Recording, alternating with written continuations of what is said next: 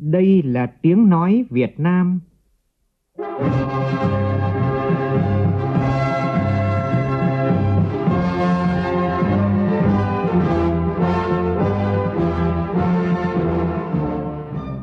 là tiếng nói Việt Nam,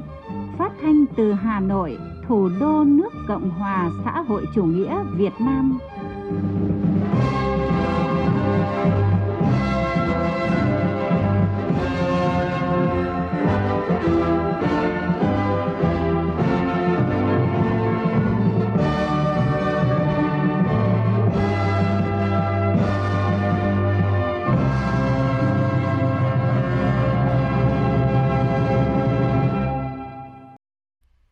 Biên tập viên Duy Quyền xin kính chào quý vị và các bạn. Mời quý vị và các bạn nghe chương trình Thời sự trưa của Đài Tiếng Nói Việt Nam với những nội dung chính sau đây.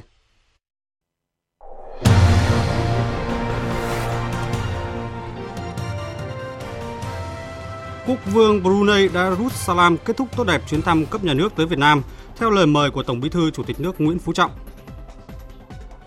Gặp gỡ và nói chuyện với cán bộ Đại sứ quán Việt Nam, cộng đồng người Việt tại Vương quốc Maroc Chủ tịch Quốc hội Nguyễn Thị Kim Ngân đề nghị thúc đẩy kim ngạch thương mại song phương giữa Việt Nam và Maroc. Phòng Thương mại và Công nghiệp Việt Nam công bố chỉ số năng lực cạnh tranh cấp tỉnh PCI năm 2018. Quảng Ninh tiếp tục giữ vị trí quán quân lần thứ hai liên tiếp. Công an thành phố Hồ Chí Minh tiếp tục phát hiện và bắt giữ một số lượng lớn ma túy do người nước ngoài cầm đầu.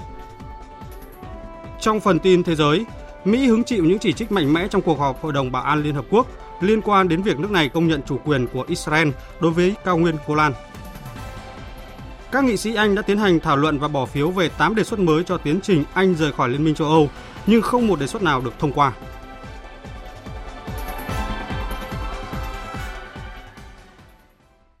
Bây giờ là tin chi tiết. Hôm nay, Quốc vương Brunei Darussalam, ngài Haji Hassanan Bolkiah kết thúc chuyến thăm tốt đẹp từ nhà nước tới Việt Nam theo lời mời của Tổng Bí thư Chủ tịch nước Nguyễn Phú Trọng từ ngày 26 đến ngày 28 tháng 3 năm 2019. Chuyến thăm là dấu mốc quan trọng mới trong quan hệ hữu nghị truyền thống và hợp tác gắn bó giữa hai nước.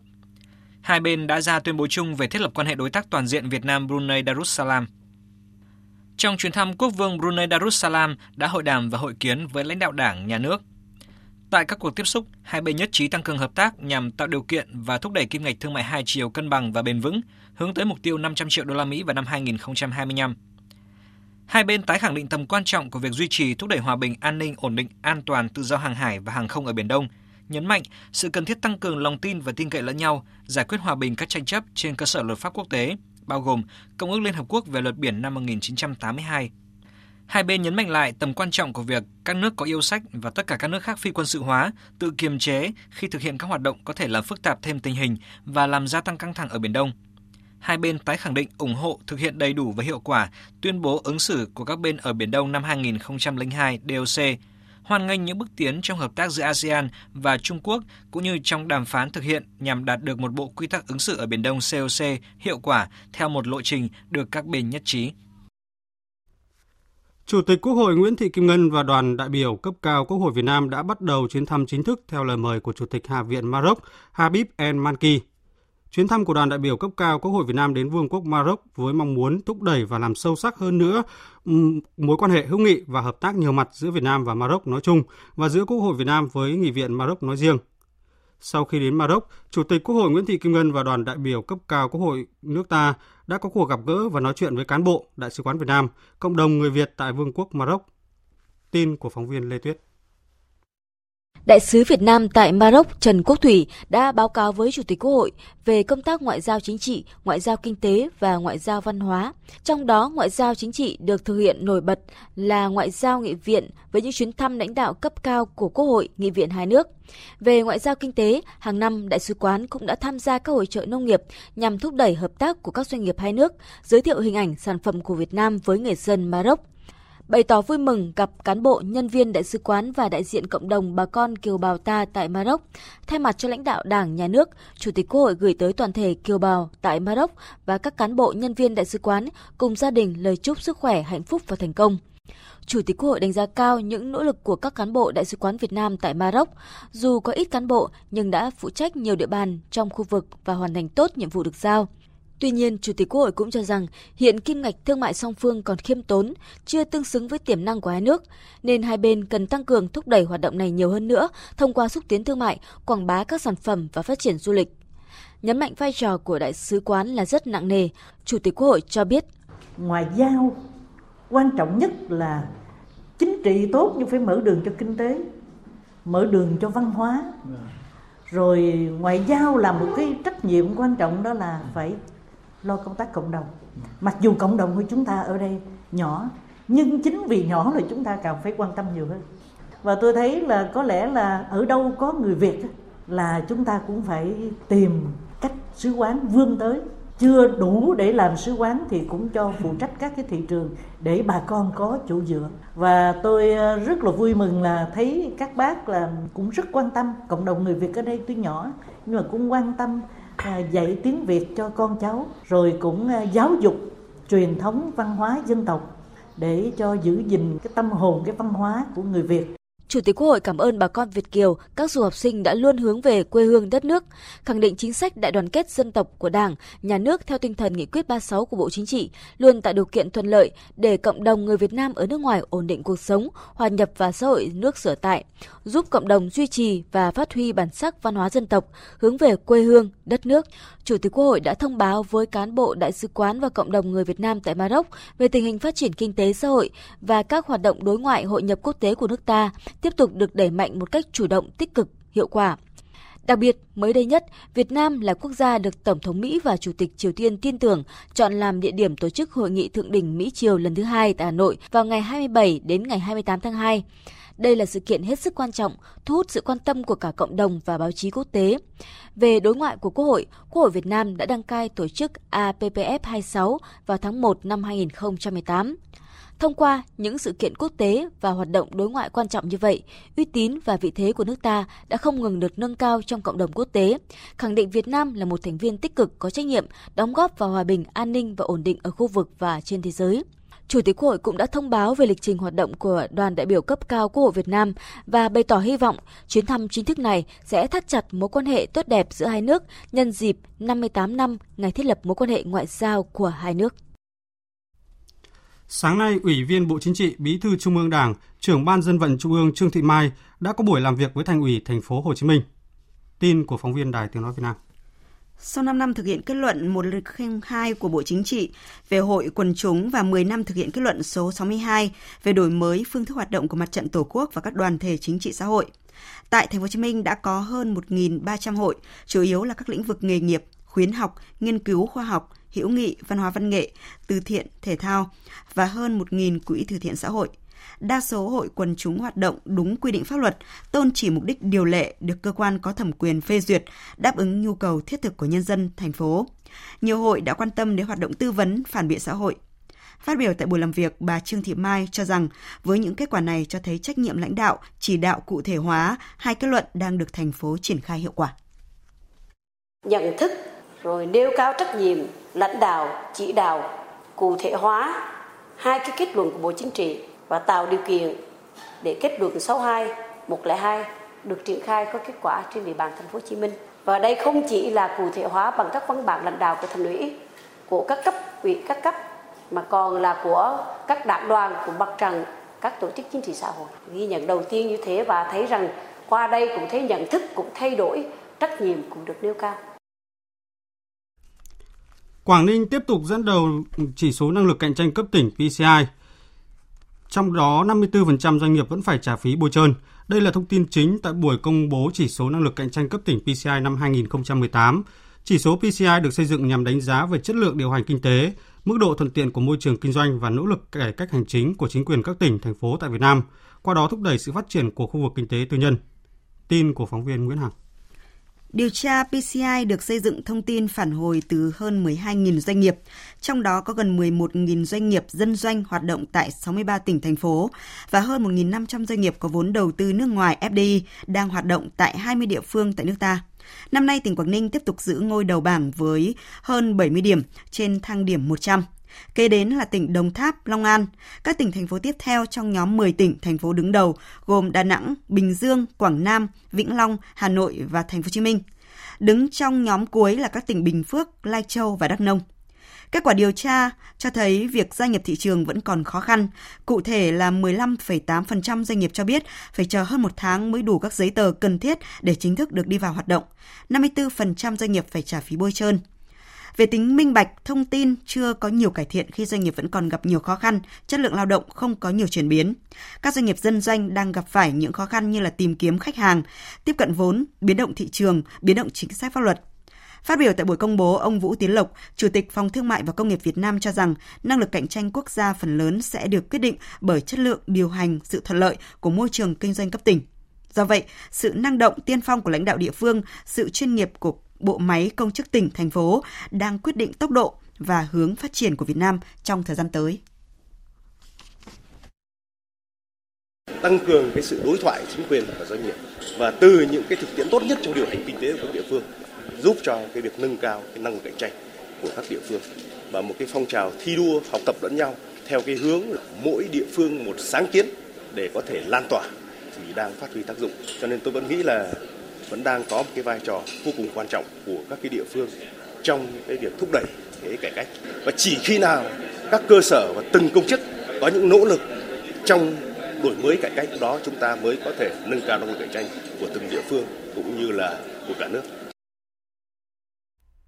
Thưa quý vị và các bạn, tiến trình cổ phần hóa và thoái vốn diễn ra quá chậm so với kế hoạch. Do đó, sau thời gian hoàn thiện cơ sở chính sách, từ tháng 4 tới đây phải chú trọng ba giải pháp để đẩy nhanh tiến trình cổ phần hóa theo hướng đúng pháp luật, công khai minh bạch và theo nguyên tắc thị trường.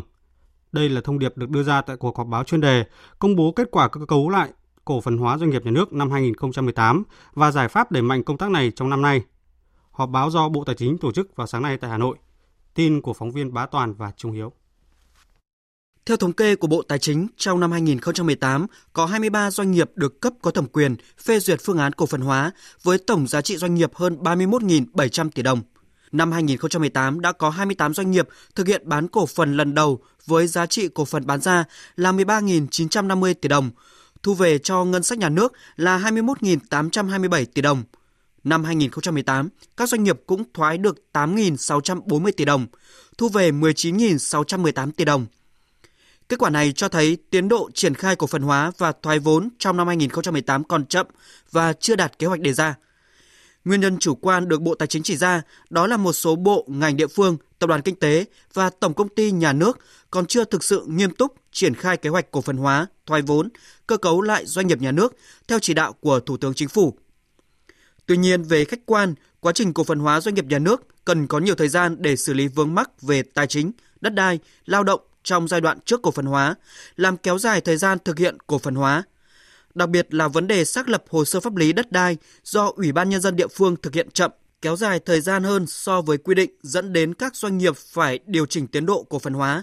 Do đó, ông Đặng Quyết Tiến, Cục trưởng Cục Tài chính Doanh nghiệp Bộ Tài chính nhìn nhận, với cơ chế chính sách đã được bổ sung sửa đổi từ tháng 4 này, sẽ phải đẩy mạnh 3 giải pháp để đẩy nhanh tiến trình cổ phần hóa trên tinh thần đảm bảo đúng pháp luật, công khai minh bạch và theo nguyên tắc thị trường. Chúng tôi cho rằng là giải pháp quan trọng nhất hiện nay là chúng ta bắt được bệnh rồi, đó là vấn đề trong khâu đất đai thì chúng ta sẽ tập trung rốt ráo và quyết liệt đôn đốc kiểm tra và kịp thời có những chỉ đạo chấn chỉnh cái việc phê duyệt cái phương án sử dụng đất sau cổ phần hóa để đẩy nhanh cái tiến độ phương án này thì mới tiến hành các bước sau của cổ phần hóa. Vấn đề thứ hai nữa là chúng ta đẩy mạnh cái việc sau cổ phần hóa niêm yết trên thị trường chứng khoán và tăng cường công tác thanh tra kiểm tra giám sát công khai minh bạch các trường hợp mà làm chậm, những trường hợp mà cố tình không muốn làm. Formosa sử dụng xỉ thép đã hợp chuẩn đúng quy định. Một số nhà máy xử lý rác thải nguy hại tại Hải Dương gây ô nhiễm môi trường, vướng mắc trong công tác cấp giấy chứng nhận quyền sử dụng đất. Đây là những nội dung đáng chú ý trong buổi họp báo quý 1 của Bộ Tài nguyên và Môi trường vừa diễn ra tại Hà Nội. Tin của phóng viên Quang Huy. Tại cuộc họp báo, trả lời câu hỏi của các phóng viên về những lo ngại vấn đề môi trường của công ty trách nhiệm hữu hạn Formosa Hà Tĩnh khi sử dụng xỉ thép cho các công trình xây dựng và hoạt động san nền trong nội bộ khu liên hợp, ông Nguyễn Hưng Thịnh, Phó Tổng cục trưởng Tổng cục Môi trường khẳng định,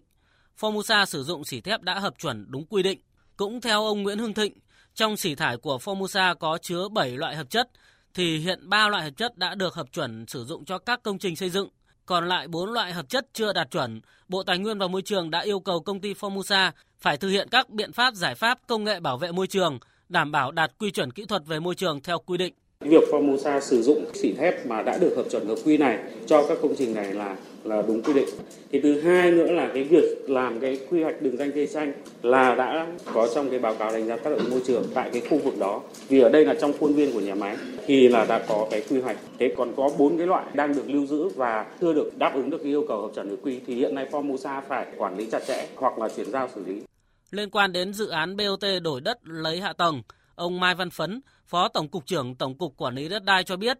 hiện có hai phương án đưa ra để giải quyết vấn đề này. Thứ nhất là phân định rạch ròi giữa công trình và đất. Đất phải được tổ chức đấu giá để đưa ra lấy tiền trả cho công trình và các công trình này phải đấu thầu. Thứ hai, đó là đấu thầu quyền sử dụng đất của các dự án có sử dụng đất. Trong gói thầu này sẽ phân định làm đấu thầu giá công trình và giá quyền sử dụng đất. Trên cơ sở đó mới tính toán bài thầu và lợi nhuận nào cao nhất thì sẽ được chọn thầu và áp dụng theo luật đấu thầu. Đối với hai luồng ý kiến này, ông Mai Văn Phấn cho biết. Liên quan nội dung này thì chính phủ chỉ đạo và bộ cũng đang là tập trung để nghiên cứu. Nhưng mà tiệu chung lại là trước đây thì nó có rất nhiều luồng ý kiến nhưng bây giờ tập trung vào hai cái nhóm chính như thế. Thì trong cái thời gian tới trong cái chương trình sửa luật đất đai và các cái văn bản hướng dẫn thì chúng tôi tiếp tục xin ý kiến của các cơ quan chức năng cũng như là các địa phương, các doanh nghiệp trên cơ sở đó làm sao mà đưa ra được một cái phương án là nó tối ưu nhất. Nhằm tạo nhiều cơ hội việc làm tốt hơn cho người lao động, sáng nay tại Hà Nội, Bộ Lao động Thương binh và Xã hội tổ chức hội thảo khung tham chiếu trình độ ASEAN và thỏa thuận công nhận lẫn nhau trong ASEAN. Phóng viên Hà Nam phản ánh. Các đại biểu dự hội thảo cho rằng khung trình độ quốc gia của Việt Nam đã đảm bảo thiết lập mối quan hệ giữa các trình độ Việt Nam với khung trình độ quốc gia của các nước khác thông qua việc khung tham chiếu trình độ ASEAN và khung trình độ quốc tế làm cơ sở thực hiện công nhận lẫn nhau về trình độ, việc triển khai các thỏa thuận công nhận lẫn nhau tại Việt Nam trong những năm vừa qua, đặc biệt sau khi cộng đồng kinh tế ASEAN ra đời được các bộ ngành, các trường đại học, trường nghề và đặc biệt là cộng đồng doanh nghiệp quan tâm. Tuy nhiên, việc thực hiện khung trình độ quốc gia tại Việt Nam cũng gặp một số thách thức, việc triển khai mất nhiều thời gian và đòi hỏi nhiều nguồn lực thông tin về tình hình triển khai thỏa thuận công nhận lẫn nhau trong nước còn hạn chế. Thời gian qua, nhiều lao động của Việt Nam tự do kiếm tìm việc làm với thu nhập cao hơn tại các nước thành viên trong khuôn khổ thỏa thuận công nhận lẫn nhau không thông qua cơ quan quản lý tại Việt Nam. Điều này không chỉ xuất phát từ tâm lý của lao động trong nước muốn tìm việc làm nhanh, ngại trải qua nhiều thủ tục hành chính chính thức mà còn từ thực tế người lao động không được cung cấp các thông tin về thỏa thuận công nhận lẫn nhau một cách đầy đủ và chính thống. Ông Nguyễn Quang Việt, Viện trưởng Viện Nghiên cứu Khoa học dạy nghề nêu ý kiến. Tức là không nhất thiết phải khi có thành lập cộng đồng kinh tế ASEAN thì mới có cái sự di chuyển lao động. Cái người lao động người ta vẫn cứ di cư. Nhưng mà vì nó không nằm trong cái à, thỏa thuận MIA. MIA chỉ chỉ công nhận những cái trình độ ở bậc cao thôi chứ không phải là những cái cái trình độ bậc thấp. Thế thì ờ, một số nước do cái vấn đề của nhân khẩu học, dân số rất già và người ta cần có, những lao động. Thì những cái người lao động Việt Nam có khi cũng sang làm việc nhưng mà vì ở cái kỹ năng rất là thấp. Cho nên là trong cái quan hệ lao động trả lương thì chưa chắc đã được bảo đảm quyền lợi. Để thực hiện mục tiêu tạo nhiều cơ hội việc làm tốt hơn cho người lao động, góp phần tạo thuận lợi cho người lao động có kỹ năng của Việt Nam sang làm việc tại các thị trường trong khu vực với mức lương và điều kiện lao động tốt hơn, các đại biểu cho rằng Việt Nam cần có một cơ quan đầu mối quốc gia có thẩm quyền để theo dõi tiến trình đàm phán các thỏa thuận công nhận lẫn nhau trong khu vực ASEAN, thúc đẩy và khuyến khích sự lưu động của giáo dục và người học, cung cấp các thông tin về các thỏa thuận công nhận lẫn nhau trong ASEAN một cách đầy đủ và chính thống đến người lao động. Công an thành phố Hồ Chí Minh vừa bắt giữ một chiếc xe ô tô tải chở một lượng lớn ma túy. Theo đại tá Nguyễn Sĩ Quang, trưởng phòng tham mưu người phát ngôn công an thành phố Hồ Chí Minh, thì vào tối qua, đội cảnh sát giao thông An Sương thuộc phòng cảnh sát giao thông đường bộ đường sắt phối hợp cùng lực lượng tuần tra 363 của công an thành phố Hồ Chí Minh phát hiện một xe bán tải nghi vấn tại khu vực ngã tư An Sương quận 12 nên tiến hành chặn kiểm tra.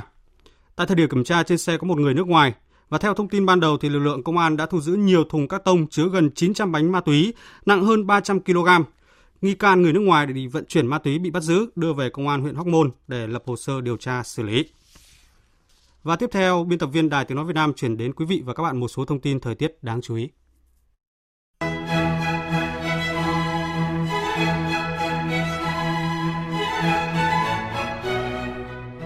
Do ảnh hưởng của rãnh gió Tây dịch chuyển dần sang phía Đông, nên ngày và đêm hôm nay ở khu vực phía Tây Bắc, Việt Bắc, vùng núi Bắc và Trung Trung Bộ có mưa rào và rông rải rác. Trong cơn rông có khả năng xảy ra lốc xét, mưa đá và gió giật mạnh. Cấp độ rủi ro thiên tai do lốc xét, mưa đá là cấp 1. Cùng ở khu vực Bắc Bộ, nhưng khu vực Hà Nội chiều tối hôm nay trời nhiều mây có mưa, mưa rào rải rác và có nơi có rông, với gió đông nam cấp 2 đến cấp 3, nhiệt độ vừa phải dễ chịu. Các tỉnh từ Thanh Hóa đến Thừa Thiên Huế và các tỉnh ven biển từ Đà Nẵng đến Bình Thuận dự báo chiều tối và đêm nay sẽ có mưa rào và rông vài nơi. Khu vực Tây Nguyên và Nam Bộ, chiều nắng có nơi trên 34-35 độ. Tuy nhiên về chiều tối và đêm có mưa rào và rông vài nơi, nhiệt độ giảm xuống nhanh chóng, còn khoảng 23 đến 24 độ. Còn trên biển hiện nay trường gió đông nam có cường độ yếu thịnh hành trên vịnh Bắc Bộ và khu vực Bắc Biển Đông gây mưa rào và rông vài nơi ở một số vùng biển với gió từ cấp 3 đến cấp 4. Riêng vùng biển từ Bình Định đến Ninh Thuận, vùng biển từ Cà Mau đến Kiên Giang, bao gồm cả Phú Quốc và ở Vịnh Thái Lan có mưa rào và rông vài nơi, gió nhẹ.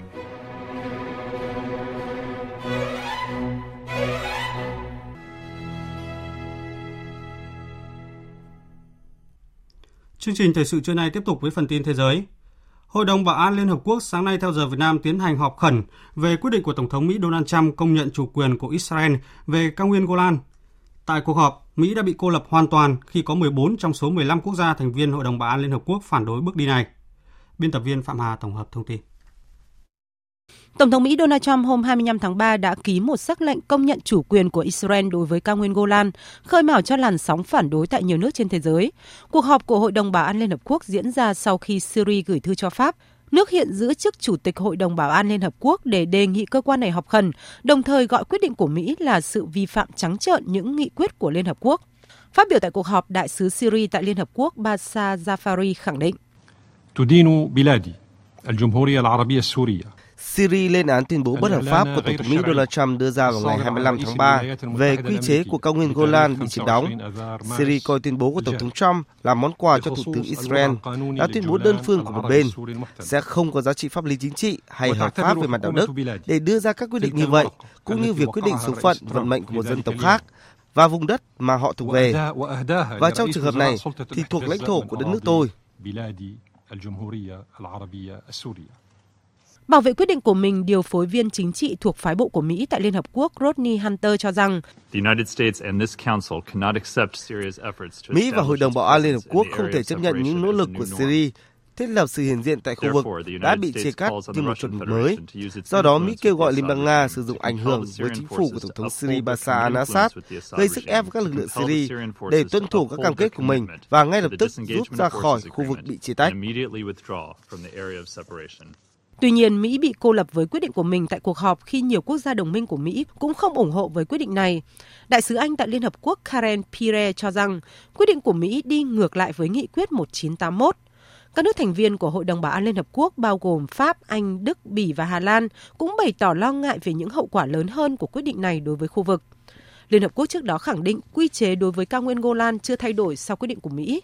Phát biểu tại phiên họp hôm qua, Phó Tổng thư ký Liên Hợp Quốc về các vấn đề xây dựng hòa bình và chính trị Rosemarie Di Carlo một lần nữa khẳng định lập trường này của Liên Hợp Quốc. Let me reiterate the Secretary General's statement. Tôi nhấn mạnh rằng lập trường của Tổng thư ký Liên Hợp Quốc đã rất rõ ràng. Lập trường đã được phản ánh trong các nghị quyết liên quan của Hội đồng Bảo an Liên Hợp Quốc và Đại hội đồng Liên Hợp Quốc, chủ yếu là các nghị quyết 242 và 497 của Hội đồng Bảo an Liên Hợp Quốc. Chúng tôi hy vọng các diễn biến gần đây sẽ không được tận dụng như một cái cớ của bất cứ ai theo đuổi các hành động có thể làm hủy hoại sự ổn định tình hình về Golan và cả khu vực. Chúng tôi sẽ tiếp tục theo dõi diễn biến tình hình. Toàn bộ 8 kiến nghị cho tiến trình Brexit được một nhóm nghị sĩ Anh đưa ra để bỏ phiếu đã vấp phải sự phản đối của đa số nghị sĩ Anh tại Hạ viện. Trong khi đó, bà Theresa May tuyên bố bà sẽ từ chức Thủ tướng Anh nếu Hạ viện ủng hộ bản thỏa thuận Brexit mà chính phủ của bà đã đàm phán với Liên minh châu Âu EU. Quang Dũng, phóng viên Đài tiếng nói Việt Nam thường trú tại Pháp đưa tin.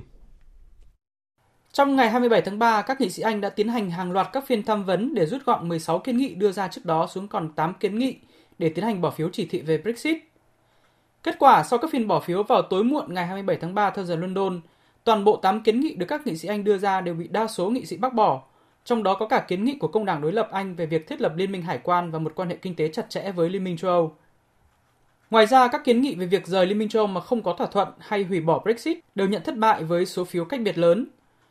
Kết quả này cho thấy bất chấp việc đã giành quyền điều khiển tiến trình Brexit từ tay chính phủ Anh trong ngày 27 tháng 3, Hạ viện Anh vẫn không thể thành công trong việc tìm ra một phương án nhận được sự ủng hộ của đa số nghị sĩ nhằm thay thế cho bản thỏa thuận Brexit mà chính phủ của nữ thủ tướng Theresa May đã đạt được với Liên minh châu vào cuối tháng 11 năm 2018. Các diễn biến này tiếp tục đẩy chính trường Anh vào tình huống vô cùng phức tạp và khó lường. Trước đó, ngay trước phiên bỏ phiếu của các nghị sĩ Anh, nữ thủ tướng Anh Theresa May cũng đã phát biểu cho biết bà sẽ từ chức thủ tướng Anh nếu Hạ viện Anh ủng hộ thỏa thuận Brexit. Ngay sau tuyên bố của bà May, nhân vật chống đối mạnh nhất trong nội bộ đảng bảo thủ là cựu Ngoại trưởng Boris Johnson đã phát tin với báo giới cho biết ông này sẽ ủng hộ bản thỏa thuận Brexit. Tính đến nửa đêm ngày 27 tháng 3, đã có ít nhất 25 nghị sĩ đảng bảo thủ chuyển sang ủng hộ thỏa thuận Brexit của bà May. Tuy nhiên, quyết định của bà May vẫn không thể thuyết phục Đảng Dân Chủ Hợp nhất Bắc Ireland. Trong tối 27 tháng 3, Đảng Dân Chủ Hợp nhất Bắc Ireland đã phát đi thông cáo cho biết đảng này vẫn chống lại thỏa thuận Brexit vì thỏa thuận này đe dọa sự toàn vẹn của Vương quốc Anh. Các quan chức Palestine sáng nay cảnh báo một cuộc nổi dậy mới của người Palestine chống lại Israel có thể tái bùng phát nếu Israel vẫn tiếp tục các cuộc đột kích hàng ngày nhằm vào các thành phố làng mạc và trại tị nạn của người Palestine hay người định cư Do Thái tấn công người Palestine. Liên Hợp Quốc cũng kêu gọi hai bên kiềm chế và cảnh báo Israel có thể phạm tội ác chiến tranh. Biên tập viên Trần Nga tổng hợp thông tin. Hôm qua, thêm một thiếu niên Palestine bị binh sĩ Israel bắn chết trong cuộc đụng độ giữa những người Palestine biểu tình ném đá vào quân đội Israel ở trại tị nạn Desa, gần thị trấn Bethlehem thuộc bờ Tây. Cũng ngày hôm qua, khoảng 150 sinh viên đã ném bom xăng và gạch đá vào binh sĩ Israel sau khi binh sĩ Israel đột kích trường học của họ ở bờ Tây. Phía Israel đáp trả bằng việc bắn hơi cay, đạn kim loại bọc cao su khiến ba sinh viên bị thương và hai người khác phải điều trị vì ngạt hơi cay. Trước đó, Israel cũng mở các cuộc không kích vào giải Gaza của người Palestine và triển khai thêm binh sĩ tới biên giới nhằm đáp trả vụ tấn công bằng tên lửa của Hamas trước đó. Trước những diễn biến căng thẳng hiện nay, từ trụ sở Liên Hợp Quốc tại New York, Tổng thư ký Liên Hợp Quốc Antonio Guterres kêu gọi cả hai bên kiềm chế. We were Chúng tôi cực lực lên án vụ tấn công bằng rocket, nhưng giờ đây chúng tôi tin rằng rất cần thiết phải tránh leo thang. Lúc này, chúng tôi kêu gọi kiềm chế để người dân không phải hứng chịu thêm nữa, cả ở Israel và giải Gaza, cũng như người dân Palestine nói chung. Các hoạt động bạo lực ở biên giới giải Gaza, Israel suốt từ năm ngoái đến nay đã được tổng hợp trong báo cáo mới nhất công bố sáng nay của Ủy ban Nhân quyền Liên Hợp Quốc. Các điều tra viên Liên Hợp Quốc cho biết lực lượng an ninh Israel có thể phạm tội ác chiến tranh và tội ác chống nhân loại khi giết hại 189 người Palestine và làm bị thương hơn 6.100 người trong các cuộc biểu tình diễn ra hàng tuần ở giải Gaza trong năm 2018. Các điều tra viên cho rằng lực lượng an ninh Israel đã giết hại và làm thương tật những người biểu tình Palestine khi những người này không đặt ra bất kỳ mối đe dọa tức thì nào. Chuyển sang các tin thế giới khác đáng chú ý. Sáng nay tại thị trấn Bắc Ngao, tỉnh Hải Nam, miền Nam Trung Quốc đã diễn ra lễ khai mạc chính thức diễn đàn ừ, châu Á Bắc Ngao 2019. Ủy viên Thường vụ Bộ Chính trị Trung ương Đảng Cộng sản Trung Quốc, Thủ tướng Chính phủ Trung Quốc Lý Khắc Cường tham dự lễ khai mạc và có bài phát biểu quan trọng. Tham dự lễ khai mạc còn có một số nhà lãnh đạo thế giới và hơn 2.000 đại biểu, trong đó có hơn 50 quan chức cấp bộ trưởng, lãnh đạo các tổ chức quốc tế, hơn 180 doanh nhân cùng nhiều học giả, phóng viên đến từ hơn 60 nước và khu vực. Với chủ đề Chung vận mệnh, cùng hành động, cùng phát triển, Diễn đàn châu Á Bắc Ngao 2019 tập trung xoay quanh 5 nội dung chính gồm kinh tế thế giới mang tính mở, chủ nghĩa đa phương, hợp tác khu vực và quản trị thế giới, động lực của sáng tạo, phát triển chất lượng cao và tuyến đầu của điểm nóng. Xoay quanh các nội dung này có hơn 60 hoạt động như là đối thoại, hội nghị bàn tròn, đối thoại với các giám đốc điều hành CEO. Diễn đàn châu Á Bắc Ngao là một trong những kênh đối thoại quan trọng giữa châu Á và các nền kinh tế mới nổi, được tổ chức định kỳ hàng năm. Diễn đàn này do 25 nước châu Á thành lập năm 2001 nhằm tạo môi trường đối thoại cấp cao cho chính phủ, doanh nghiệp và các chuyên gia học giả nhằm thúc đẩy hợp tác kinh tế, hỗ trợ cho sự phát triển bền vững của khu vực châu Á. Liên tiếp ba quan chức hàng đầu trong chính phủ Pháp đã đệ đơn xin từ chức. Lý do mà cả ba đưa ra là nhằm tập trung cho các cuộc bầu cử sắp tới. Tin cho biết. Cựu Bộ trưởng phụ trách các vấn đề châu Âu Nathalie Loiseau hiện dẫn đầu danh sách Đảng Nền Cộng hòa tiến bước tham gia các cuộc bầu cử châu Âu với quyết tâm mang lại cho người dân Pháp một châu Âu có thể bảo vệ họ tốt hơn và được tôn trọng trên thế giới cựu phát ngôn viên chính phủ Benjamin Grivo và cựu quốc vụ khanh phụ trách kỹ thuật số Munia Majubi thì xin từ chức để tập trung vào chiến dịch bầu cử Hội đồng thành phố Paris vào năm 2020. Tổng thống Emmanuel Macron đã chấp thuận đơn xin từ chức của những quan chức này theo đề xuất của Thủ tướng Edouard Philippe. Hiện phủ tổng thống Pháp vẫn chưa đưa ra bất kỳ cái tên thay thế. Tổng thống Mỹ Donald Trump đang kêu gọi Nga rút quân khỏi Venezuela và cho biết mọi giải pháp đều để ngỏ để đảm bảo điều đó xảy ra. Hai máy bay thuộc lực lượng không quân Nga được cho là đã vận chuyển gần 100 lính đặc nhiệm và chuyên gia an ninh mạng của Nga đã tới ngoại ô thủ đô Caracas của Venezuela ngày 23 tháng 3 vừa qua. Tin cho biết. Phát biểu với báo giới tại Nhà Trắng, nơi Tổng thống Donald Trump tiếp bà Fabinoa Rosales, vợ của lãnh đạo đối lập ở Venezuela, ông Donald Trump cho biết Nga cần rút quân khỏi Venezuela. Ông Trump đồng thời cảnh báo mọi giải pháp đều được đề ngỏ nhằm buộc Nga thực hiện điều này. Tuy nhiên, người phát ngôn của Bộ Ngoại giao Nga Maria Zakharova tuyên bố Mỹ cần rút quân khỏi Syria trước khi yêu cầu Nga làm điều tương tự ở Venezuela. Liên Hợp Quốc vừa cử các chuyên gia nhân quyền tới Trung Mali để điều tra vụ thảm sát xảy ra cuối tuần trước làm ít nhất 157 dân làng thiệt mạng. Đây cũng được xem là một trong những vụ tấn công đẫm máu nhất tại quốc gia Trung Phi, vốn thường xuyên phải chứng kiến các vụ bạo lực sắc tộc. Tin cho biết. Theo người phát ngôn Liên Hợp Quốc Olivier Sengador, một nhóm gồm 2, 10 chuyên gia nhân quyền, một nhân viên bảo vệ trẻ em và hai nhà điều tra của phái bộ Liên Hợp Quốc tại Mali đã được triển khai đến khu vực Mopti để tiến hành một cuộc điều tra đặc biệt về các sự kiện khủng khiếp xảy ra cuối tuần trước. Vụ tấn công xảy ra chưa đầy một tuần sau khi cuộc tấn công của các tay súng Hồi giáo cực đoan nhằm vào một trạm kiểm soát đã làm ít nhất 23 binh sĩ cũng ở miền trung Mali thiệt mạng. Một nhánh của nhóm khủng bố quốc tế Al-Qaeda đã thừa nhận thực hiện vụ tấn công này. Giới chức địa phương tại Nigeria cho biết 10 người đã thiệt mạng trong hai vụ đánh bom liều chết do nhóm thanh chiến Boko Haram tiến hành vào đêm 26 tháng 3 nhằm vào một thị trấn ở phía đông Nigeria. Thế Nguyễn, phóng viên Đài Tiếng Nói Việt Nam thường trú tại Ai Cập đưa tin. Ông Abakaya Isa, người đứng đầu thị trấn Kimi của nước Nigeria cho biết, hai phụ nữ đánh bom liều chết đã cho nổ tung khối thuốc nổ trên người và sau đó các tay súng đã bắt đầu tấn công những người dân. Kẻ đánh bom liều chết thứ nhất tấn công ngay trước cửa nhà của một cảnh sát, trong khi kẻ thứ hai kích nổ ngay giữa hội trường thị trấn và đồn cảnh sát. Cuộc tấn công kép được cho là do những tay súng thuộc tổ chức Boko Haram tiến hành, khiến ít nhất 10 người thiệt mạng và 7 người khác bị thương. Thị trấn Kimi nằm ở phía bắc của khu vực Difa, gần Hosat và là mục tiêu thường xuyên của các đợt xâm nhập xuyên biên giới của các tay súng thanh chiến người Nigeria. Theo ước tính, khoảng hơn 20.000 người đã thiệt mạng và 2 triệu người bị mất nhà cửa kể từ khi nhóm Boko Haram phát động cuộc nổi dậy ở vùng đông bắc Nigeria vào năm 2009. Cuộc nổi dậy cũng đã lan sang các nước Burkina Faso, Niger và Chad. Đã có thêm một người thiệt mạng liên quan tới vụ xả súng xảy ra dạng sáng nay theo giờ Việt Nam tại thành phố Seattle, bang Washington của Mỹ. Theo cảnh sát thành phố, ngoài hai người thiệt mạng trong vụ tấn công này còn có hai người khác trong tình trạng bị thương nặng. Cảnh sát thành phố này hiện đang phong tỏa mọi tuyến đường xung quanh hiện trường và đang mở rộng điều tra nguyên nhân vụ việc. Giả thuyết ban đầu được cho là trả thù cá nhân. Thời sự VOV nhanh, tin cậy, hấp dẫn. Thưa quý vị và các bạn, việc có nên tiếp tục duy trì quỹ bình ổn giá xăng dầu hay không là một chủ đề gây nhiều tranh luận trong thời gian dài vừa qua trước những lùm xùm về việc điều hành quỹ thiếu bình đẳng, minh bạch. Vấn đề này lại tiếp tục nóng lên trong những ngày qua khi thị, khi hiện quỹ này gần như cạn kiệt do liên tục trích lập quỹ để bình ổn. Đáng lo ngại có tình trạng khan hiếm cục bộ xăng RON 95 ở một số nơi do doanh nghiệp cho rằng bị lỗ, không muốn bán vì điều hành sử dụng quỹ thiếu linh hoạt. Vì vậy nên giữ hay bỏ quỹ bình ổn giá xăng dầu để mặt hàng xăng dầu được vận hành theo đúng cơ chế thị trường. Những bất cập trong việc chi quỹ bình ổn giá là gì? Mục tiêu điểm ngay sau đây, biên tập viên Đài Tiếng Nói Việt Nam đề cập nội dung này. Kính chào quý vị và các bạn. Những tranh cãi về việc giữ hay bãi bỏ quỹ bình ổn giá xăng dầu đã được các doanh nghiệp và chuyên gia kinh tế bàn luận từ lâu. Nhiều ý kiến bày tỏ quỹ bình ổn giá xăng dầu đã không còn cần thiết vì việc điều hành chi bất hợp lý có thể dẫn tới việc làm méo mó thị trường xăng dầu, mất đi cơ chế điều tiết của kinh tế thị trường. Việc thu quỹ không mang lại nhiều lợi ích cho người tiêu dùng, trong khi việc sử dụng quỹ này lại chưa công khai minh bạch. Kiểm toán nhà nước hồi năm ngoái cũng cho rằng việc chi quỹ bình ổn giá còn nhiều bất cập. Cụ thể, Kiểm toán nhà nước cho biết, khi giá cơ sở tăng so với kỳ trước điều hành giá, vẫn thực hiện trích quỹ và chi quỹ bình ổn.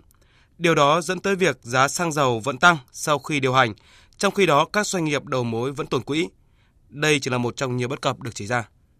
Tuy vậy, luồng ý kiến nêu quan điểm về giữ quỹ thì cho rằng xăng dầu là nhiên liệu đầu vào quan trọng của nền kinh tế. Nếu không có quỹ bình ổn, sẽ tạo ra những cú sốc về giá mỗi khi giá thế giới biến động mạnh và điều này sẽ tác động tiêu cực tới các chỉ số kinh tế vĩ mô. Không những vậy, theo Phó Giáo sư Tiến sĩ Ngô Chí Long, chuyên gia kinh tế, thị trường xăng dầu dù đã có một số doanh nghiệp đầu mối tham gia nhưng vẫn có doanh nghiệp chi phối và thống lĩnh thị trường. Vì vậy, rất cần có sự tham gia điều tiết của cơ quan quản lý nhà nước. Trong bối cảnh tình hình hiện nay, chúng ta thấy rằng trên thị trường xăng dầu chưa có sự cạnh tranh thực sự mà vẫn còn có những doanh nghiệp giữ vị trí thống lĩnh thị trường mà giữ đi thống lĩnh thị trường thì không để cho doanh nghiệp tự định giá mà buộc nhà nước phải định giá. Cái đấy là cái quan trọng. Khi nhà nước còn định giá thì chúng ta nên có quỹ để phòng ngừa khi mà có sự biến động, có sự rủi ro. Thì đấy là lý do. Còn khi mà đã tiến tới một thị trường cạnh tranh thực sự, có nghĩa mọi cái để giá cho thị trường quyết định thì theo tôi nghĩ lúc đó ta không cần quỹ bình ổn mà mọi cái vấn đề đó thì do thị trường tự điều tiết thị trường tự quyết định là vì giá lúc đó thị trường quyết định chứ không phải do nhà nước quyết định là vì bởi lẽ thị trường đã có sự cạnh tranh thực sự Vấn đề đặt ra là nguồn của quỹ và cách sử dụng ra sao để công khai minh bạch và mang lại hiệu quả. Trước hết là nguồn của quỹ. Theo chuyên gia Ngô Chí Long, cả doanh nghiệp xăng dầu và người tiêu dùng đều là một thành viên của thị trường, nhưng hiện nay chỉ người tiêu dùng bỏ tiền đứng quỹ là điều vô lý. Cơ quan chức năng cần xem lại vấn đề này. Cái quỹ bình ổn thì bao giờ cũng phải cái nguồn, nguồn thì từ đâu? Nguồn thì có thể từ doanh nghiệp và nguồn từ cái người tiêu dùng. Thì trong bối cảnh trong tình hiện nay thì cái trích mà để cái quỹ bình ổn mỗi một lần ấy là 300 đồng một lít thì chỉ lấy từ người tiêu dùng có người tiêu dùng trước thì tại sao doanh nghiệp lại không đứng ra tại vì doanh nghiệp ít nhất là ừ, anh kinh doanh lĩnh vực này thì anh phải tham gia dù là nhiều hay ít, thế thì có thể anh đóng một cái lượng rất là nhỏ hoặc rất là ít thì cái điều đó thì tôi thấy là cũng là chưa thật là công bằng, chưa thật là hợp lý cho nên phải chăng ta nên xét cái quỹ bình ổn này cũng, doanh nghiệp cũng nên tham gia tham gia với một cái phần nào đó tại vì anh cũng là một trong đối tượng tham gia vào trong cái hoạt động kinh doanh xăng dầu thì cũng cần có cái sự đóng góp của họ. Việc quỹ bình ổn để lại trong doanh nghiệp cũng gây nhiều tranh cãi vì đây được xem là vốn chết với hàng nghìn tỷ đồng mỗi tháng lưu lại tại các doanh nghiệp. Đồng tình quan điểm phải sử dụng hiệu quả nguồn quỹ. Chuyên gia Ngô Chí Long nêu quan điểm. Hoàn toàn người ta nói cũng có cơ sở vấn đề làm sao vì quản lý cho nó có hiệu quả. Người ta dùng một hình tượng là trong nền kinh tế thị trường, quản lý vốn nên là anh có tiền trong nhà thì cho chữa, cho mày cửa phải đẻ, có nghĩa phải sử dụng đồng tiền có hiệu quả có nghĩa làm sao một cái quỹ lớn như vậy thì cũng phải tạo ra điều kiện để cho nó khả năng sinh lời chứ còn với một nguồn quỹ có những thì thời gian là vài ba nghìn tỷ mà anh lại không cho nó khả năng sinh lời để nó nằm chết dưới đây họp hoàn toàn là vô lý. Cho nên vấn đề quan trọng đối với quỹ bổ là gì? Vấn đề xem xét làm lại là cái nguồn hình thành vấn đề sử dụng làm sao hợp lý và vấn đề làm sao cái công tác quản lý cho nó có hiệu quả còn nó khả năng sinh lời. Việc điều hành của cơ quan quản lý sao cho không tạo ra sự méo mó trên thị trường xăng dầu cũng là điều mà các chuyên gia kinh tế quan tâm. Trong phiên điều chỉnh gần đây nhất, theo xu hướng thị trường thế giới thì giá xăng lẽ ra phải tăng. Tuy nhiên, do quỹ bình ổn giá xăng dầu được chi mạnh nên giá xăng trong nước vẫn giữ nguyên. Vì vậy, nhiều đồn đoán cho rằng ở phiên điều chỉnh sắp tới, giá xăng dầu sẽ tăng mạnh. Chính vì thế, nhiều đơn vị kinh doanh xăng dầu có dấu hiệu găm hàng trở giá lên. Trước mối nghi ngờ này, đại diện Bộ Công Thương khẳng định vẫn đảm bảo nguồn cung và Bộ Công Thương sẽ kiểm tra xem có thực trạng găm hàng chờ tăng giá hay không. Bàn về vấn đề này, chuyên gia kinh tế Ngô Chí Long phân tích, ở đây có sự điều hành cứng nhắc của cơ quan quản lý và dễ gây hậu quả tiêu cực. Vừa qua thì theo tôi thấy là cũng chưa thật là thỏa đáng. Bởi vì đáng lý là cùng lúc thì anh dùng hai cái ban là anh phải xả, nhưng đồng thời anh cũng điều chỉnh cái mức giá tăng lên một mức độ nhất định thì cái đó nó hài hòa hơn. Và cái việc mà anh sử dụng chỉ quỹ bình ổn thì nhất là chỉ có lợi cho người tiêu dùng thôi. Lợi người tiêu dùng là gì? Thứ nhất là người tiêu dùng không giá bình ổn như vậy, người ta không phải bỏ thêm tiền. Nhưng đồng thời đối với cái doanh nghiệp ấy thì cũng có tác động nhất định đối với họ. Tại vì hiện nay đối với những doanh nghiệp mà cái quỹ bình ổn âm ấy tất nhiên là trước hay sau thì nhà nước sẽ bù cho cái chuyện đó bằng cách đấy sẽ bù. Nhưng mà trước mắt cái nguồn lực đó không có thì tiền người ta phải đi vay ứng trước để đưa nó xử lý cái đó thì cái chắc chắn phải trả lãi suất ngân hàng. Hoặc ví dụ do biến động như vậy thì bất lợi cho doanh nghiệp thì buộc người ta phải giảm chiết khấu.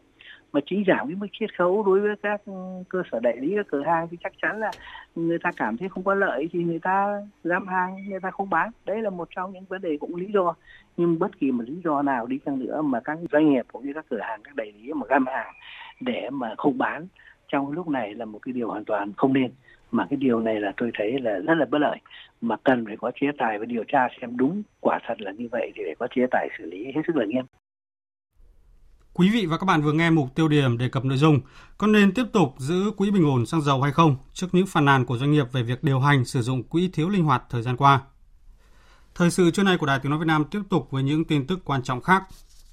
Sáng nay tại trụ sở Chính phủ, Ủy viên Bộ Chính trị, Phó Thủ tướng Chính phủ Vương Đình Huệ, trưởng ban chỉ đạo điều hành giá của Chính phủ chủ trì phiên họp đánh giá công tác điều hành giá và kiểm soát lạm phát 3 tháng đầu năm nay. Tin của phóng viên Phương Thoa. Theo báo cáo, chỉ số giá tiêu dùng trong quý 1 năm nay diễn biến đúng quy luật khi tăng nhẹ trong tháng 1. Bình quân 3 tháng đầu năm ước tăng 2,63% so với cùng kỳ năm ngoái, là mức thấp nhất trong 3 năm liên tiếp gần đây. Lạm phát cơ bản tăng nhẹ, tăng 1,84% so với cùng kỳ năm ngoái. Phó Thủ tướng Vương Đình Huệ cho rằng công tác điều hành giá quý 1 năm nay đã đạt được nhiều kết quả tích cực do có sự phối hợp chặt chẽ của các bộ ngành thuộc ban chỉ đạo với từng kịch bản điều hành giá các mặt hàng cụ thể, sự vào cuộc tích cực, cung cấp thông tin kịp thời của các cơ quan tới báo chí và dư luận xã hội. Phó Thủ tướng nhấn mạnh giá thịt lợn đang giảm, nếu không tính toán việc tái đàn phù hợp thì cuối năm thiếu hụt nguồn cung và giá cao sẽ tác động tới mặt bằng giá nói chung và công tác điều hành giá của chính phủ. Phó Thủ tướng yêu cầu các bộ ngành không thụ động, điều hành giá không chỉ phụ thuộc vào cung cầu của thị trường mà từ thực tiễn và diễn biến giá cả phải kịp thời kiến nghị tới chính phủ, Thủ tướng Chính phủ trong tổ chức sản xuất và tiêu dùng. Sáng nay tại thành phố Buôn Ma Thuột, Ban Thường vụ tỉnh ủy Đắk Lắk chủ trì phối hợp với Ban Kinh tế Trung ương, các ban bộ ngành Trung ương và các tỉnh Tây Nguyên tổ chức hội thảo thực hiện kết luận 60 của Bộ Chính trị về xây dựng và phát triển thành phố Buôn Ma Thuột thành đô thị trung tâm vùng Tây Nguyên giai đoạn 2010-2020, phương hướng xây dựng và phát triển thành phố Buôn Ma Thuột thành đô thị trung tâm vùng Tây Nguyên đến năm 2030, tầm nhìn đến năm 2045. Ông Nguyễn Văn Bình, Ủy viên Bộ Chính trị, Bí thư Trung ương Đảng, trưởng Ban Kinh tế Trung ương, dự và chỉ đạo hội thảo. Tin của phóng viên Quốc học thường trú tại Tây Nguyên. Phát biểu chỉ đạo hội thảo, ông Nguyễn Văn Bình, Ủy viên Bộ Chính trị, Bí thư Trung ương Đảng, trưởng Ban Kinh tế Trung ương đánh giá 10 năm qua, Đảng bộ và nhân dân thành phố Buôn Ma Thuột và tỉnh Đắk Lắk đã nỗ lực vượt qua nhiều thử thách, đạt được những kết quả quan trọng. Tuy nhiên, đến nay một số định hướng phát triển thành phố chưa được triển khai thực hiện theo kết luận số 60 của Bộ Chính trị. Công tác thu hút đầu tư còn hạn chế, chậm phát huy tiềm năng lợi thế trung tâm vùng Tây Nguyên. Một số lĩnh vực văn hóa, khoa học, công nghệ, giao thông chưa thể hiện rõ nét. Công tác quản lý quy hoạch đô thị còn nhiều bất cập. Việc sử dụng tài nguyên còn lãng phí. Vì vậy, theo ông Nguyễn Văn Bình, Ủy viên Bộ Chính trị, Bí thư Trung ương Đảng, trưởng Ban Kinh tế Trung ương, hội thảo lần này có ý nghĩa rất quan trọng, đóng góp những căn cứ khoa học và thực tiễn để tổng kết kết luận 60 của Bộ Chính trị, để hướng tới trình Bộ Chính trị ban hành nghị quyết mới có ý nghĩa định hướng phát triển toàn vùng Tây Nguyên. Đây là dịp quý báu để trao đổi, thảo luận về tầm nhìn, định hướng, mục tiêu phát triển của thành phố Buôn Ma Thuột trong thời gian tới là một bước quan trọng nhằm tiếp thu và tổng hợp các ý tưởng, góp ý của các cơ quan trung ương, của các chuyên gia nhà khoa học để có thêm cơ sở hoàn thiện đề án tổng kết và đề xuất phương hướng phát triển thành phố Buôn Ma Thuột trong thời gian tới thành trung tâm đô thị vùng Tây Nguyên đến năm 2030, tầm nhìn 2045. Kết quả của hội thảo sẽ đóng góp những căn cứ khoa học và thực tiễn không chỉ để tổng kết kết luận 60 của Bộ Chính trị để hướng tới trình Bộ Chính trị ban hành một nghị quyết mới mà còn để định hướng chiến lược phát triển toàn vùng Tây Nguyên làm cơ sở tổng kết nghị quyết 10 của Bộ Chính trị khóa 9 về phát triển vùng Tây Nguyên. Liên quan vụ gian lận thi cử tại Sơn La, theo nguồn tin riêng của phóng viên Đài Tiếng Nói Việt Nam khu vực Tây Bắc, sau khi hết hạn điều tra, Cơ quan An ninh điều tra Công an tỉnh Sơn La vừa chuyển hồ sơ sang Viện Kiểm sát Nhân dân tỉnh Sơn La. Tuy nhiên, thì cơ quan Viện Kiểm sát ừ, Nhân dân tỉnh Sơn La đã trả lại hồ sơ và yêu cầu điều tra tiếp vì còn một số nội dung cần tiếp tục làm rõ. Theo kết luận điều tra của Cơ quan An ninh điều tra Công an tỉnh Sơn La và kết quả chấm thẩm định cho thấy, có 44 thí sinh với 95 bài thi trắc nghiệm và hai bài thi ngữ văn có điểm chấm thẩm định thấp hơn so với điểm thi đã công bố trước đây. Trong đó, thí sinh có điểm thi sau thẩm định giảm nhiều nhất là 26,55 điểm, tổng 3 môn. Bài thi có điểm giảm nhiều nhất là môn toán với 9 điểm. Ngày 25 tháng 3 vừa qua, Công an tỉnh Sơn La đã công bố quyết định của Bộ trưởng Bộ Công an tước danh hiệu Công an Nhân dân đối với Thiếu tá Đinh Hải Sơn, nguyên Phó đội trưởng Phòng An ninh Chính trị Nội bộ Công an tỉnh. Trước đó, ngày 13 tháng 2, Cơ quan An ninh điều tra Công an tỉnh Sơn La cũng đã ra quyết định khởi tố cựu Trung tá Đỗ Khắc Hưng, cán bộ công tác tại Phòng An ninh Chính trị Nội bộ, Công an tỉnh Sơn La về hành vi lợi dụng chức vụ quyền hạn trong khi thi hành công vụ theo Điều 356 Bộ Luật Hình sự năm 2015. Được biết, ngoài cựu Trung tá Đỗ Khắc Hưng bị khởi tố, cựu thiếu tá Đinh Hải Sơn bị kỷ luật bằng hình thức tước danh hiệu công an nhân dân. Còn có một thượng tá khác cũng vừa bị bãi miễn chức vụ công tác để chờ các cơ quan chức năng kết luận vi phạm và xử lý kỷ luật. Liên quan đến vụ gian lận điểm thi Trung học phổ thông quốc gia năm 2018 tại Sơn La, cho đến nay, cơ quan an ninh điều tra đã khởi tố 7 bị can, trong đó có 6 cán bộ thuộc ngành giáo dục, một cán bộ thuộc ngành công an. Sáng nay tại Hà Nội, Bộ Nông nghiệp và Phát triển Nông thôn phối hợp với Tổ chức Bảo tồn Thiên nhiên Quốc tế tổ chức lễ ký kết bản ghi nhớ hợp tác về xây dựng chương trình nhân nuôi bản bảo tồn sao la. Tin của phóng viên Hoàng Ngân. Mục đích của lễ ký kết lần này nhằm đánh giá hiệu quả của chương trình hợp tác đã ký trong năm ngoái giữa hai bên và thảo luận tìm ra các hướng đi hiệu quả trong nhân nuôi sao la thời gian tới với sự tham gia của các chuyên gia hàng đầu trong và ngoài nước. Vào tháng 5 năm 1992, Sao la được phát hiện lần đầu tiên trên thế giới tại vườn quốc gia Vũ Quang Hà Tĩnh và được xem là một phát hiện ấn tượng nhất đối với khoa học thế giới. Khi đó, tại các khu vực được quan sát, số lượng cá thể được ghi nhận khoảng 500. Tuy nhiên, đến nay chỉ có khả năng còn từ 1 đến 10 cá thể sao la ở tất cả các khu vực và cũng có khả năng đã biến mất ở nhiều nơi. Trong nỗ lực bảo tồn, hiện Việt Nam, Lào cùng các tổ chức liên quan đã xác định đầu tư vườn quốc gia Bạch Mã là trung tâm nhân nuôi sinh sản loài đặc hữu này. Ông Trần Thế Liên, vụ trưởng vụ quản lý rừng đặc dụng phòng hộ thuộc Tổng cục Lâm nghiệp giải thích thêm về tầm quan trọng của giải pháp này. Cái quần thể cái sao la Việt Nam nó còn quá ít để cho nó tự bảo tồn và phát triển thì chắc là khó. Cho nên là đã lựa chọn cái phương án là nhân nuôi cái loài sao la này. Trước mắt là ờ, lấy ở những cái vụ chẳng hạn nó bị bắt giữ thì có thể là đưa vào ngay cái trung tâm này để cứu hộ bảo tồn và phát triển ờ, ngay cái loài sao la này. Thì rất là quan trọng. Cái thứ hai là song song cái việc nhân nuôi ở cái uh, cái cái trung tâm thì vẫn là tập trung vào bảo tồn tại chỗ ở các cái khu rừng đặc dụng hiện có cái phân bố ở Sao La mà hiện nay chúng tôi đã xác định là ở chỉ từ phân bố từ Tây Nghệ An cho đến uh, khu bảo tồn Sao La ở Quảng Nam. Mỗi ngày, hàng trăm cá thể động vật hoang dã nguy cấp quý hiếm như là hổ, gấu, tê tê và rùa bị săn bắt và buôn bán nhằm đáp ứng nhu cầu và lòng tham của con người. Đừng là một tác nhân xấu mà hãy tham gia góp phần bảo vệ động vật hoang dã của Việt Nam. Nếu bạn thấy động vật hoang dã bị nuôi nhốt, vận chuyển, quảng cáo buôn bán, hãy gọi tới đường dây nóng miễn phí 1800 1522. Thưa quý vị và các bạn, thời gian qua thì Honda Việt Nam nỗ lực phát triển văn hóa đua xe thể thao tại Việt Nam thông qua tài trợ đồng hành và quảng bá cho giải MotoGP. Năm nay đội đua Repsol Honda Team sẽ thi đấu với hai tay đua là Marc Marquez đã 5 lần vô địch MotoGP và tay đua mới Lorenzo 3 lần vô địch thể thức MotoGP. Đội đua Repsol Honda Team hứa hẹn sẽ mang tới cho các khán giả hâm mộ những pha so tài tốc độ nghe thở và hấp dẫn. Honda Việt Nam cũng tiếp tục tài trợ phát sóng giải đua MotoGP 2019 với phần bình luận bằng tiếng Việt lần đầu tiên được thực hiện trên kênh Fox Sport và Fox Sport 2. Hưởng ứng tháng thanh niên, Hội sách cũ Hà Nội tổ chức Hội sách MIPEC Long Biên địa chỉ số địa chỉ số 2 Long Biên quận 2, quận thành Long Biên thành phố Hà Nội từ ngày 28 tháng 3 đến ngày 31 tháng 3. Hội sách cũ sẽ có rất nhiều sách dành cho các bạn thanh niên, sinh viên với giá cực kỳ ưu đãi. Với gần 20 tấn sách cũ mới thuộc đủ mọi lĩnh vực, mức giá sách cũ chỉ từ 5.000 đồng trở lên, giảm giá từ 35 đến 70% sách mới và cũng có nhiều đầu sách quý hiếm có giá trị cao phục vụ cho quý độc giả. Tiếp theo chương trình là trang tin đầu tư tài chính và trang tin thể thao.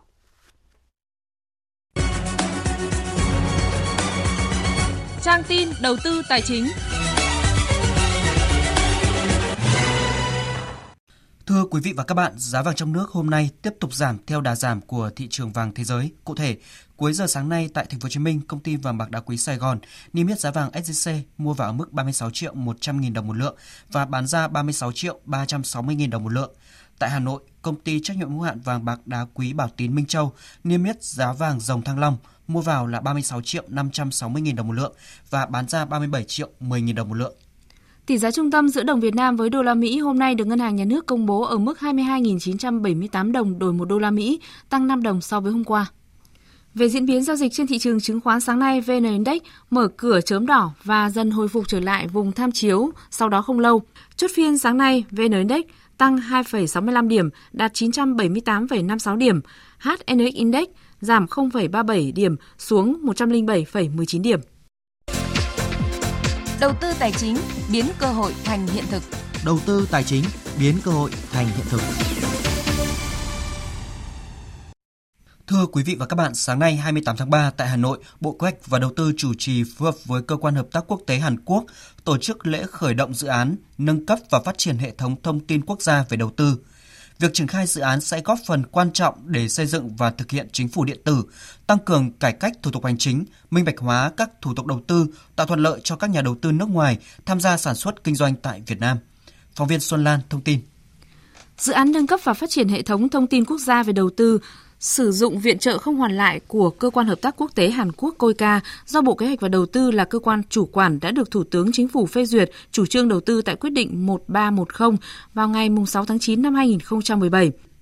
Dự án có 3 hợp phần chính, tư vấn, xây dựng hệ thống và quản lý dự án – Dự án nhằm xây dựng hệ thống cơ sở dữ liệu quốc gia về xúc tiến đầu tư nước ngoài vào Việt Nam và đầu tư từ Việt Nam ra nước ngoài, làm cơ sở cho việc xây dựng và thực thi chính sách về đầu tư nước ngoài tại Việt Nam và Việt Nam ra nước ngoài, triển khai tích hợp, chia sẻ dữ liệu với các hệ thống thông tin quốc gia khác, phát triển các công cụ tìm kiếm, phân tích thông tin hỗ trợ các nhà đầu tư và các doanh nghiệp tìm hiểu cơ hội đầu tư và phát triển kinh doanh tại Việt Nam – Ông Vũ Đại Thắng, Thứ trưởng Bộ Kế hoạch và Đầu tư, trưởng ban chỉ đạo dự án đã cảm ơn COICA tài trợ cho Việt Nam triển khai thực hiện dự án và đề nghị các bộ ngành địa phương phối hợp chặt chẽ để triển khai trong thời gian tới. À, với cái mục tiêu rất là rộng lớn này thì dự án khi đi vào thực hiện sẽ góp phần à, quan trọng trong nâng cao chất lượng quản lý nhà nước về đầu tư nước ngoài tại Việt Nam cũng như đầu tư của Việt Nam ra nước ngoài, à, góp phần minh bạch hóa các thủ tục, tạo thuận lợi cho các nhà đầu tư trong và ngoài nước và đồng thời dự án cũng sẽ là một trong những cái nội dung quan trọng để hiện đại hóa công tác cải cách hành chính tại Bộ Kế hoạch và Đầu tư để hướng tới góp phần xây dựng chính phủ điện tử. Đại diện phía nhà tài trợ cho Việt Nam dự án trị giá 5,5 triệu đô la, ông Kim Jino, giám đốc quốc gia COICA đánh giá cao tầm quan trọng của dự án với mục tiêu giúp Việt Nam hoàn thiện hệ thống quản lý thông tin cũng như cung cấp thông tin về đầu tư nước ngoài một cách hiệu quả và chính xác. 코이카는 2021년까지 총 550만 불을 투입해 đây là một trong những dự án lĩnh vực ưu tiên trong quá trình triển khai chính sách hướng Nam mới của chính phủ Hàn Quốc, trong đó coi Việt Nam là đối tác trọng điểm. Đối với Hàn Quốc thì chúng tôi có kinh nghiệm trong việc xây dựng chính phủ điện tử từ năm 2001 và năm 2012, Hàn Quốc đưa vào sử dụng chính thức hệ thống chính phủ đầu tiên trên thế giới. COICA sẽ phối hợp chặt chẽ với Bộ Kế hoạch và Đầu tư để mang đến hiệu quả tốt nhất cho dự án, phù hợp với tình hình thực tế của Việt Nam. Trên nền tảng chia sẻ lợi ích trong hợp tác song phương và đa phương, tính bổ trợ cao của hai nền kinh tế, Hàn Quốc là đối tác FDI lớn nhất với gần 64 tỷ đô la tổng vốn đăng ký, đối tác hợp tác phát triển song phương và du lịch lớn thứ hai, đối tác thương mại lớn thứ ba của Việt Nam.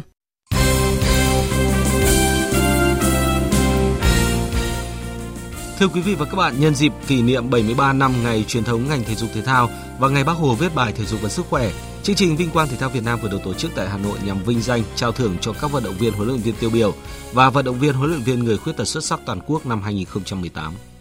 Với những thành tích nổi bật trong năm 2018, 10 vận động viên, 5 huấn luyện viên đã được vinh danh ở hạng mục vận động viên huấn luyện viên tiêu biểu toàn quốc và 5 vận động viên, 3 huấn luyện viên được vinh danh ở hạng mục vận động viên huấn luyện viên người khuyết tật xuất sắc toàn quốc – trong danh sách này, nổi bật lên những cái tên như Bùi Thị Thu Thảo, Điền Kinh, Nguyễn Quang Hải, bóng đá, Nguyễn Huy Hoàng, bơi, Võ Thanh Tùng, bơi và Nguyễn Bình An, cử tạ. Chia sẻ cảm xúc sau lễ trao thưởng, vận động viên Điền Kinh Bùi Thị Thu Thảo cho biết. Ngày hôm nay tham gia chương trình này em rất là vui. Đây cũng là lần thứ ba em được vinh danh à, trong top 10 vận động viên tiêu biểu của năm. Sự khác biệt à, là mọi năm là em đứng à, thứ 10 và thứ bảy và năm nay em lại là vận động viên được đứng số 1 em rất là vui khi mình được đánh giá cao. À, nhân dịp ngày 27 tháng 3 ngày thể thao Việt Nam thì em chúc cho toàn thể các huấn luyện viên vận động viên luôn có một sức khỏe thật tốt để có thể mang lại nhiều vinh quang cho Tổ quốc. Trong khi đó, lần đầu tiên góp mặt ở danh sách 5 huấn luyện viên tiêu biểu toàn quốc, huấn luyện viên thể dục dụng cụ Trương Minh Sang nói. Đây có thể nói là một điều khác biệt nhất từ trước đến giờ đối với Sang. Trong những năm qua mình luôn nỗ lực cố gắng trong bất cứ vai trò nào, từ là vận động viên hay chuyển sang huấn luyện viên. Hồi sự là được sự ghi nhận của các ờ, các lãnh đạo cũng như là mọi người các anh chị em nhà báo đã ờ, nhìn nhận được những cái gì mà các huấn luyện viên vận động viên đã trải qua, đã cống hiến cho thể thao Việt Nam. Thực sự đây là một niềm tự hào đối với cá nhân Sang và đối với tất cả những người làm thể thao. Cũng nhân dịp kỷ niệm 73 năm Ngày Thể thao Việt Nam, Trường Đại học Bách khoa Hà Nội tổ chức lễ phát động Ngày chạy Olympic vì sức khỏe toàn dân gắn với các hoạt động thể thao nhân tháng thanh niên. Ngày chạy nhằm mục đích đẩy mạnh cuộc vận động toàn dân rèn luyện thân thể theo gương Bác Hồ vĩ đại, từng bước xây dựng thói quen rèn luyện tập thể dục thể thao, nâng cao thể chất cho giáo viên và sinh viên, đồng thời tuyên truyền nâng cao nhận thức về vai trò, ý nghĩa, tác dụng của luyện tập thể dục thể thao trong việc bảo vệ nâng cao sức khỏe, xây dựng lối sống và môi trường văn hóa lành mạnh trong nhà trường. Ông Nguyễn Viết Trung, trưởng khoa giáo dục thể chất trường Đại học Bách khoa Hà Nội cho biết. Ở trường Đại khoa Nội về phong trào thể thao thì ra đều trong năm. Ờ, chúng tôi tổ chức rất nhiều môn cho các ờ, thầy cô, cán bộ trong trường và các em sinh viên ờ, tham gia các cái hoạt động thể thao của nhà trường. Đặc biệt là trong cái dịp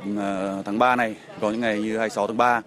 27 tháng 3 thì bọn tôi tổ chức rất nhiều các cái giải bóng đá, những cái giải cho sinh viên tham gia để phát động cái phong trào chạy Olympic vì sức khỏe toàn dân Hôm nay các đơn vị phòng ban trong trường đã được sự chỉ đạo của lãnh đạo trường tổ chức một cái buổi tập trung rất nhiều cán bộ và các em sinh viên tham gia chạy để hưởng ứng.